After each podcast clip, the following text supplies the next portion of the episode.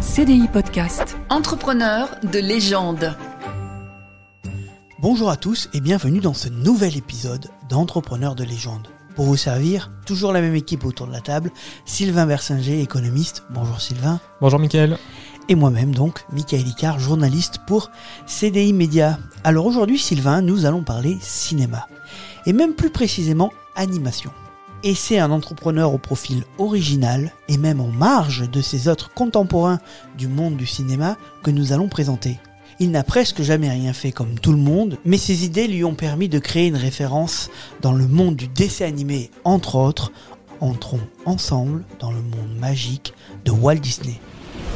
CDI Podcast. Entrepreneur de légende.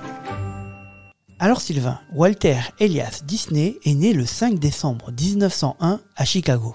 Oui, en effet, euh, il est né le 5 décembre, donc euh, comme moi, pas la même année, mais euh, à 86 ans d'écart. Donc à Chicago, il est né à Chicago parce que son père faisait plein de, métiers un peu à droite à gauche, divers et variés. Il a créé différentes entreprises qui, la plupart, ont fait faillite d'ailleurs. Euh, et, à cette période, donc la famille était, installée à Chicago, mais assez vite ils vont déménager euh, donc dans le Missouri, un, état rural, puisque euh, donc le, le, père de, Walter, donc Elias, qui s'appelait, est devenu agriculteur. donc après avoir essayé, comme on l'a dit, plusieurs, plusieurs métiers qui ont globalement pas marché, donc il a lancé une petite ferme qui a permis à la famille de on va dire de vivoter parce que c'était une famille euh, quand même, euh, quand même très modeste. Et donc euh, le, jeune, le jeune Walter, dès l'enfance, a aussi travaillé à, la ferme avec son père. Donc il a une scolarité un petit peu hachée. Il a commencé l'école qu'à 8 ans. Donc c'est sa mère au début qui lui a fait un peu la classe, qui lui a appris à lire. Donc il a il n'a jamais été très scolaire. C'est pas du tout un, élève qui aime rester sur une chaise à apprendre des choses théoriques. Il a une passion très tôt pour le dessin. Voilà, donc euh, j'allais le dire, c'est pas très surprenant. Sa passion, euh, j'allais dire unique, mais non, pas exactement unique, on va le voir, c'est le dessin. Donc il dessine tout le temps, en classe il dessine, il, rêvasse plutôt que, euh, que de suivre les, cours de mathématiques ou autres. Et même quand il y a un cours de dessin, il n'a pas une bonne note parce qu'il dessine jamais ce qu'on lui dit de dessiner, parce que son esprit vagabonde à, droite, à droite à gauche. Il a un côté libre un peu dans son dessin. Oui, bien sûr. C'est vraiment. Euh, c'est à la fois un artiste un entrepreneur euh, dans, l'âme. Hein. C'est-à-dire qu'il n'aime pas qu'on lui dise euh, tu vas faire ça, c'est comme ça. Lui, il a, son idée, il a son inspiration et il a envie de la suivre. Donc il, il va faire quelques années de quelques années d'école, d'études, mais mais c'est vraiment pas du tout quelqu'un d'intellectuel et, de scolaire. Et donc assez jeune, il, quitte l'école, il fait différents petits métiers. Alors il travaille avec un, peu avec son père pour vendre des journaux. il travaille dans la poste, dans la livraison. Enfin c'est vraiment des, des, petits métiers alimentaires. Il s'essaie au théâtre parce que le jeu d'acteur c'est son autre grande passion. Euh, donc un petit peu en, amateur. Il, caresse même un peu l'idée de faire une carrière d'acteur. Euh, il, va le reprendre plus tard. il essaiera de le reprendre plus tard, comme on va le voir. Mais le, disons un peu la, coupure dans sa vie euh, à cette époque, c'est la guerre. Donc la, Première Guerre mondiale. donc Walter, qui est déjà déjà dans l'adolescence, qui était très, très patriote, presque un peu chauvin, on peut le dire, un peu, un peu réactionnaire. Il a quand même envie de défendre son voilà, pays. Il, il, veut, il veut s'engager. Alors, il est trop jeune, mais il veut s'engager. Euh, et donc, il va rejoindre la Croix-Rouge donc pour être ambulancier, euh, ambulancier brancardier. Et euh, seulement quand il arrive en Europe en 1918, bah, la guerre vient de finir. Il arrive à la fin. Voilà, il arrive un peu, après la bataille, hein, au, au, sens propre du terme. et donc, il va, être, il va travailler à Paris, mais en fait comme chauffeur. Donc, pendant un an, il va trimballer les, officiels et les gradés dans, les rues de Paris. Donc euh, mais pour, quoi, pour, le compte de, pour le compte de la Croix-Rouge. Et donc quand il, quand, il revient aux États-Unis, puisqu'il il ambitionne pas d'être chauffeur euh, toute sa vie, donc il, il revient aux États-Unis et euh, il a toujours cette passion pour le dessin. Il a continué à dessiner tout en étant à Paris. Et donc, il commence à contacter des journaux pour, euh, pour essayer de placer ses, euh, ses, productions. Oui, lui, ce qu'il a envie, c'est de réussir à faire euh, du dessin dans la presse. Oui, alors il, veut vivre de, de, son dessin et il se dit que la, la, les dessins de presse, ça peut être un, un, bon moyen, une bonne porte d'entrée. Donc il, commence, donc il s'installe à, Kansas City, dans, dans le cœur des États-Unis. Euh, il trouve un premier emploi euh, dans, un, journal qui lui permet de, on va dire, de vivoter de, ses dessins. Et ensuite, il, fait une rencontre importante euh, d'un ami qui restera un, associé pendant très longtemps, qui s'appelle Hub Iverk. Je ne sais pas si la prononciation est parfaitement exacte, mais enfin, pron- prononçons-le comme On ça. va dire comme ça. Voilà. De toute façon, on nous juge jamais sur comment on prononce les noms dans cette émission. Voilà, il, il vaut mieux, en effet. Donc du coup, ils, ils rencontrent ce Iverx et ils- très rapidement ensemble, ils vont décider de se mettre à leur compte. Voilà, donc ils ont tous les deux un esprit entrepreneurial et euh, donc en 1920, ils fondent leur première euh, entreprise donc, euh, qui, qui leur permet en fait de, de, de faire leurs dessins et de les vendre, non pas à titre individuel, mais, euh, mais, mais au nom de, de cette société. Alors, les, les débuts sont assez difficiles, l'entreprise vivote et euh, surtout Walter trouve un, un emploi pour faire des dessins animés, donc euh, une, une petite euh, société de, de- production euh, locale qui fait des, on va dire un embryon de dessin animé puisque c'était encore très, euh, très rudimentaire, c'était un peu des découpages animés, etc. Et ça, ça le botte de suite. Oui, alors il, il accroche tout de suite, euh, donc il met un peu en pause euh, le- l'entreprise qui vient, qui vient de, de cofonder. Donc il, il travaille dans cette, euh, dans cette petite société de production de dessins animés, il, il apprend des nouvelles choses, il apporte des, des nouvelles techniques. Donc c'est son, on va dire la première fois qu'il touche au dessin animé, il n'avait pas forcément pensé faire du dessin animé, il lui faisait du dessin euh, comme ça. Mais vu qu'il aime le dessin et le cinéma, ben, l'union des deux, assez logiquement, ça, ça- ça donne le dessin animé. Mais au fond de lui, il a quand même ce côté entrepreneur qui le ronge. Voilà, donc euh, assez rapidement, ils vont se, se relancer donc avec son ami euh, Iverx et ils vont lancer une société non plus euh, de, de dessin tout court, mais de dessin animé. Et donc, Un studio, quoi. voilà une sorte de, de petit studio. Donc, ils commencent euh, au début tous les deux. Ils font des, des dessins animés publicitaires. Au début, c'est c'est leur créneau. Et alors, ça marche, euh, on va dire moyennement. L'en- L'entreprise parvient à grandir, à embaucher quelques dessinateurs, devient, de- devient une PME. Mais euh, financièrement, c'est toujours, de- toujours très difficile. L'entreprise est toujours au bord de la faillite. Euh, Walter, il doit se serrer la ceinture au, au- sens propre du terme pour, euh, pour, pour faire vivre l'affaire. Et, euh, et l'entreprise finit par faire faillite au bout de- au, au bout d'environ un an de- un an d'existence. Ils ont un peu vivoté avec ça, mais le succès était trop éphémère et faillite. Voilà, euh, ils arrivent à gagner un tout petit peu d'argent par moment, mais dès que, dès que les commandes n'arrivaient plus à suivre, l'en- l'entreprise a fait faillite. Et donc, euh, pour, pour Walter, c'est un peu une, c'est clairement un échec. Il le prend, il le, il le prend assez mal, assez personnellement, et, et donc il va décider un peu de, disons, de relancer les dés de, de son existence en partant à Los Angeles. À Los Angeles, il va rejoindre un de ses frères et son oncle. Voilà, donc il avait de la famille à Los Angeles, euh, notamment un frère qui était installé, et il se dit, bah, voilà, Kansas City, j'ai raté, j'ai pas envie de rester là, euh, je vais, je vais, euh, essayer de me relancer dans, dans la grande ville, à Los Angeles. Donc il part pour Los Angeles, et... Mais il aurait pu partir pour New York. oui, voilà, en effet. Alors, à l'époque, le, le cœur du cinéma, c'était Los Angeles. Mais le cœur du dessin animé, ça restait New York. Puisqu'au au début, si on refait un petit peu l'histoire, le cœur du cinéma américain, c'était New York. Et puis, il y a eu un basculement de New York vers, vers Hollywood. Mais le, on va dire le cœur des dessins animés américains re- restait à New York. Et pourquoi il décide, lui, du coup, de partir à Los Angeles? Alors, d'une part, bah, parce qu'il y a son frère qui y est déjà, donc c'est un peu pour des raisons pratiques. Et c'est aussi parce qu'à ce moment-là, il veut arrêter le dessin animé. Euh, il se dit euh, j'ai échoué, euh, les sociétés de production new-yorkaises ont pris trop d'avance, elles sont trop grosses, elles ont des techniques trop, trop pointues, je, je ne peux plus ri- rivaliser. Et donc, pendant environ un an, il va, il va arrêter le dessin animé. Et donc, il, part pour Los Angeles en voulant travailler dans les studios, comme acteur notamment. C'est à ce moment-là qu'il envisage à nouveau de relancer sa carrière d'acteur. Mais assez vite, il se rend compte que pour percer euh, comme acteur à Hollywood, c'est euh, à peu près mission impossible. Et donc, il décide de se relancer dans le dessin animé parce qu'au fond, c'est vraiment là sa passion. Et d'autant plus qu'il avait dans les cartons un projet de dessin animé. Oui, ils avaient déjà commencé euh, dans son entreprise à, Kansas City, au-delà des, petits dessins animés publicitaires, à réfléchir à, à une adaptation d'Alice au Pays des Merveilles. Donc le projet n'avait pas abouti, mais il, il avait déjà des idées euh, qui, on va dire, dans ses cartons euh, quand il arrivait à Los Angeles. Et donc, du coup, tu le dis, il décide de se relancer dans le dessin animé, notamment aidé par son frère. Et donc, il fonde une société en binôme. Voilà, donc en 1923, euh, Walter et son frère créent euh, la Disney Brothers Studio, qui deviendra Walt Disney euh, quel- quelques années plus tard, pour bien associer le, nom du, dessinateur principal avec, avec l'entreprise. Et donc là, ils font des petits courts-métrages d'animation, donc notamment, ils reprennent le, projet d'A- d'Alice au Pays des Merveilles. Donc on va dire que les débuts sont assez difficiles. C'est pas aussi difficile que dans, la première entreprise qui, a fait, qui avait fait faillite, mais, mais c'est- pas tout de suite euh, le, succès. Et puis il faut dire qu'au début, ils sont dans le garage de son oncle. Oui, oui, c'est vraiment très artisanal. C'est hein. comme une start-up à l'époque, Ah en oui, fait. C'était totalement une start-up. Ils sont, ils, sont, ils sont lui et son frère, ils ont très peu de moyens. C'est vraiment du dessin animé euh, bricolé. hein. C'est totalement euh, artisanal comme, comme production au début.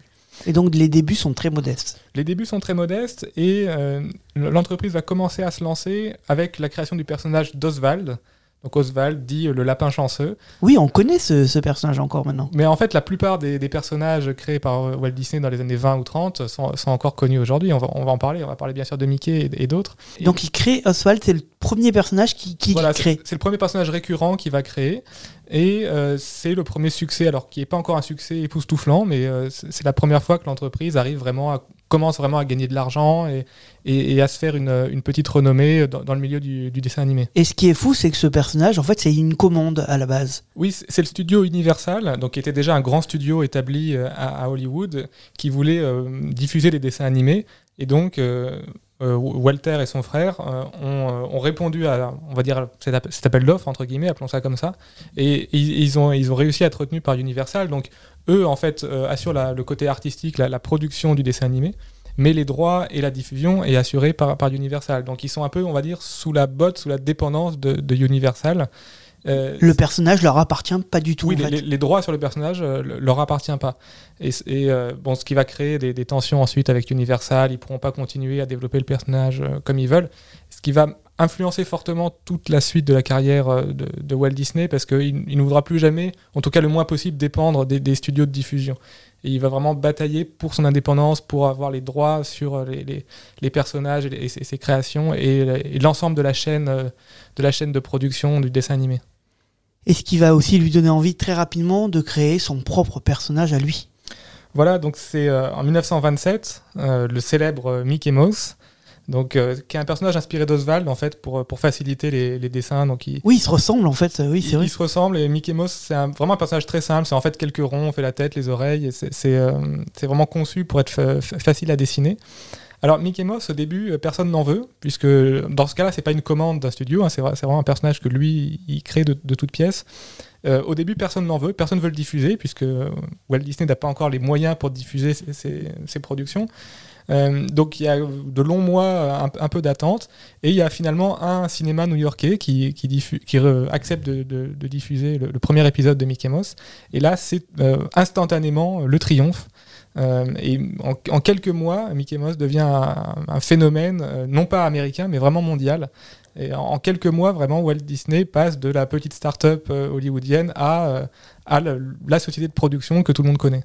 D'autant plus qu'il veut vraiment copier ce qui se fait au cinéma, c'est de rendre ces dessins animés parlants, alors qu'à l'époque ils étaient tous muets. Oui, c'est une des raisons aussi du succès euh, au début de, Mickey Mouse, c'est que euh, donc euh, Wa- Walt Disney a toujours essayé d'être en avance sur l'innovation. On, le verra tout, au- long de, sa vie et de sa carrière.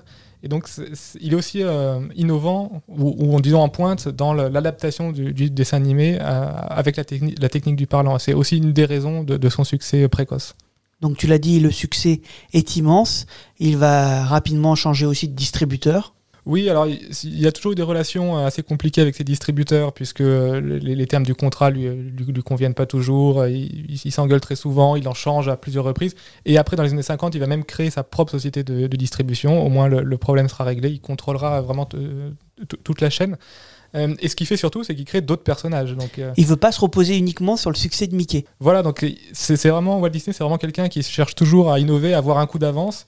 Donc il va créer des personnages autour des trois petits cochons, autour de Pluto, autour de Donald Duck. Donc comme on le disait, hein, des, des personnages qui, qui existent encore aujourd'hui et qui ont été créés euh, à la fin des années 20 ou, ou début des années 30, alors qui n'auront pas le succès euh, foudroyant de, de Mickey, mais qui vont quand même euh, permettre à l'entreprise euh, de, de commencer à gagner, euh, à gagner un peu d'argent et vraiment faire sa place à Hollywood. Il va créer une petite famille autour de Mickey, donc qui vont augmenter, enfin qui vont donner un peu du relief à ce personnage et à tout l'univers qui est en train de créer Disney.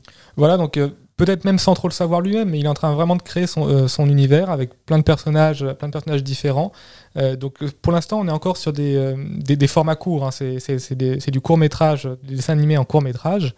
Et, euh, Et C'était la norme à l'époque. c'était la norme. Et justement, le grand succès de Disney, ça va être de casser cette norme en faisant euh, le premier long métrage euh, de, en, en dessin animé. Donc là, c'est vraiment une innovation. Et là, personne n'y croit. Ça ne peut Alors, pas marcher. Personne n'y croit, ça coûte euh, énormément d'argent. Donc il faut savoir que Walt Disney, vu qu'il réinvestit toujours, il est toujours euh, au, bord, au bord du gouffre. Quoi. Il suffirait qu'il y ait un, une de ses productions qui dit qui marche pas et euh, l'en- l'entreprise euh, fait faillite. Mais il est, très agressif, très, audacieux et il lance donc en 1937, Noël 1937, 37, c'est Blanche-Neige et les Sept Nains. Donc le premier dessin animé long métrage avec une qualité de dessin et des, des techniques totalement, totalement nouvelles. Il aura fait en deux ans ce dessin animé. Voilà ce, qui- ce qui est, euh, pour l'époque, ce qui est absolument prodigieux. hein. Pas, pas grand monde n'y croyait. Et c'est bien sûr un succès euh, absolument gigantesque, un, un peu comme, comme Mickey euh, l'avait été. Et là, vraiment, Walt Disney devient, on va dire, le, le- le- le pape du dessin animé au niveau mondial. Et il enchaîne derrière les succès. Oui, alors il va développer une stratégie qui est d'avoir euh, plein de courts-métrages un peu tout au long de l'année. Et une fois l'an, un, euh, un long métrage. Donc il y a eu Pinocchio, il y a eu Bambi. Qui a, Bambi qui est une, une innovation puisque euh, on fait des, des animaux pratiquement pour la première fois en dessin animé, ce qui, est, ce qui demande aux dessinateurs de réfléchir euh, au mouvement des animaux. Donc il y a- il y a C'est vrai que Bambi est très réaliste. oui, il y, a- il y a vraiment de l'innovation. Ils ont travaillé, ils ont fait venir des animaux, des vétérinaires sur- sur- dans les studios pour vraiment étudier le mouvement, le, le- le mouvement des animaux. Et donc en fait, Bambi, on, on voit ça euh, de- bon, en se disant c'est un dessin animé euh, un peu gentillé pour enfants, mais en fait, du point de vue de, de l'innovation sur la technique du dessin, la technique du dessin, du dessin animé, c'est en fait une, une réelle innovation, une réelle rupture. Malgré les succès, le studio, bah, il est toujours au bord du gouffre, comme tu le disais. Oui, donc euh, on pourrait se dire que ça y est, la, la réussite est assurée, euh, il gagne plein d'argent, etc. Mais il réinvestit toujours tout, euh, ce qui fait qu'il est toujours un petit peu sur la brèche. Donc euh, dans, ces euh, stratégies, euh, donc la, guerre arrive, donc il y a bien sûr des films patriotiques qui promeuvent l'effort de guerre, qui incitent à, acheter, à acheter des bons, des bons du trésor, à prêter son argent pour financer l'effort de guerre.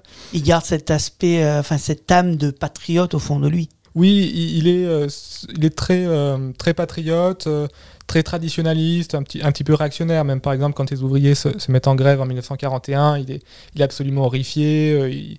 il, voit des, complots communistes, donc il est, il est très anticommuniste aussi, très, un peu, on va dire, sur la ligne des, des républicains américains, euh, patriotes et anticommunistes, clairement. Après la guerre, pour pallier le fait que ces dessins animés deviennent de moins en moins populaires, une idée germe dans sa tête. Oui, alors une et en fait euh, plusieurs même, parce que Walt Disney, il a, il a vraiment plein, plein d'idées. Donc son idée euh, qui, qui va vraiment le faire connaître après la guerre, qui va vraiment être une rupture, c'est bien sûr le, le parc euh, de, de- Disneyland.